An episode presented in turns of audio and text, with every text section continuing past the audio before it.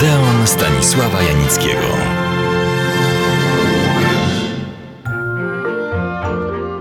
Pisze i mówi się o niej tak. Najpiękniejsza kobieta świata. To amerykański tygodnik Newsweek. Uosobienie ideału kobiecej urody, połączenie piękna, elegancji i klasy. Legenda kina. Jedyna i niepowtarzalna, podziwiana po dziś dzień, a w tym roku obchodzi swe 70. urodziny. Jako piękna kobieta i wspaniała aktorka. A ona co sądzi o sobie? Jak sama siebie widzi i ocenia? Ona, której twarz posłużyła Mariannie, symbolowi Republiki Francuskiej. Owszem, jestem ładna, ale czy piękna? Uroda, to co zewnętrzne, jest oczywiście w moim zawodzie ważne, ale ma też ciemne strony. Rzeczywiście, mogę być ze swojego wyglądu zadowolona, ale to nie jest żaden powód do dumy. O kim zaczynam opowiadać? O Catherine Deneuve. Krótko i wybiórczo przypomnę jej najlepsze, najciekawsze, najwyżej cenione przez publiczność i krytyków role. Po raz pierwszy pojawiła się na ekranie jeszcze jako nastolatka 1956 roku. W ubiegłym roku zagrała w dwóch filmach. Jednym był w służbie jej królewskiej mości z cyklu opowieści o Asterixie i Obelixie jako królowa Cordelia. Ale zacznijmy od początku. Catherine Deneuve, wtedy jeszcze Dorlac, urodziła się w Paryżu, uwaga, 22 października 1943 roku. Jej rodzice byli aktorami, ale ojciec wyspecjalizował się w dubbingu filmów zagranicznych, a wkrótce został dyrektorem wytwórni Paramount w Paryżu.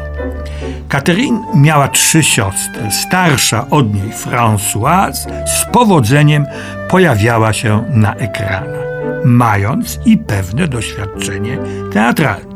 Pisze się o niej, że była aktorką czarującą, elegancką, promienną i utalentowaną. Zresztą mogliśmy ją przed laty na naszych ekranach oglądać. To jest Odeon Stanisława Janickiego w RMF Classic. Najefektowniejszy i najlepszy był wspólny występ sióstr w filmowym musicalu Panienki z Rochefort. Były one ze sobą bardzo zżyte. Katrin wspomina, że się podczas realizacji tego filmu bardzo do siebie zbliżyły, a jak tylko była okazja, się wygłupiały, jak to młode dziewczęta.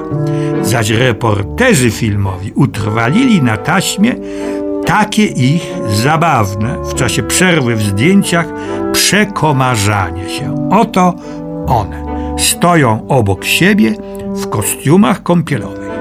Françoise, udając zaskoczenie i zdziwienie. Mojej siostrze stale opada biust. Co się dzieje? Katrin, tobie nie ma co opadać. Françoise, w końcu ja nie mam dziecka.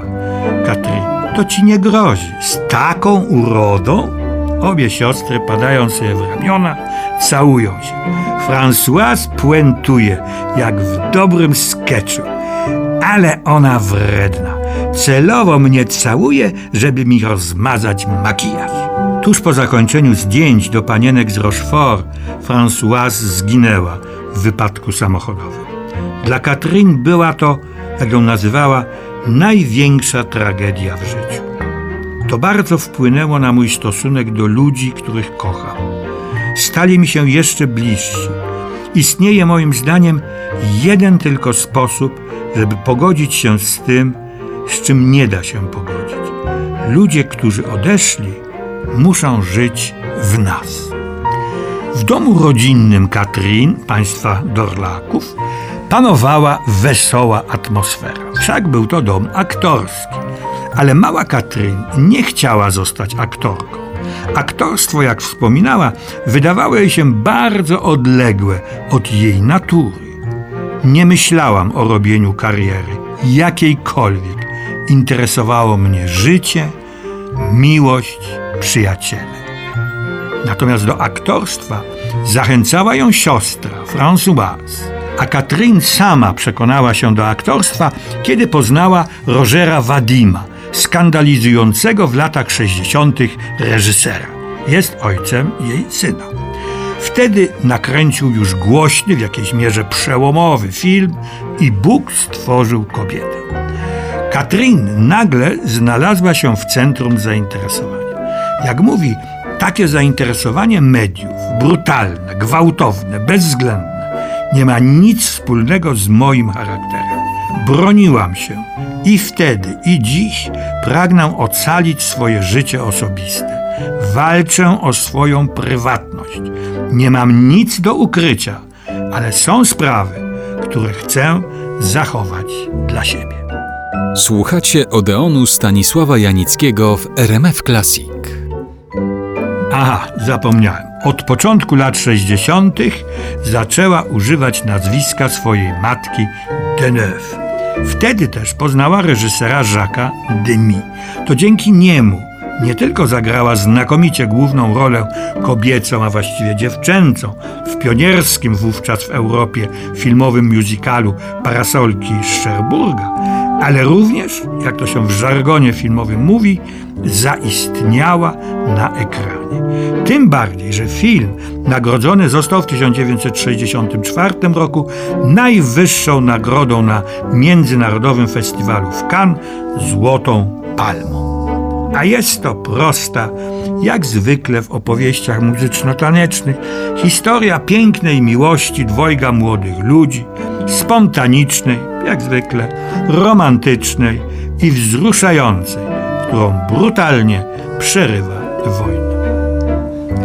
Dla Catherine Deneuve była to próba ogniowa, przez którą przeszła zwycięsko, ujawniając i demonstrując swój niezwykły talent, swoją niecodzienną urodę, ale również swą, nie tak znów częstą w tym fachu, osobowość.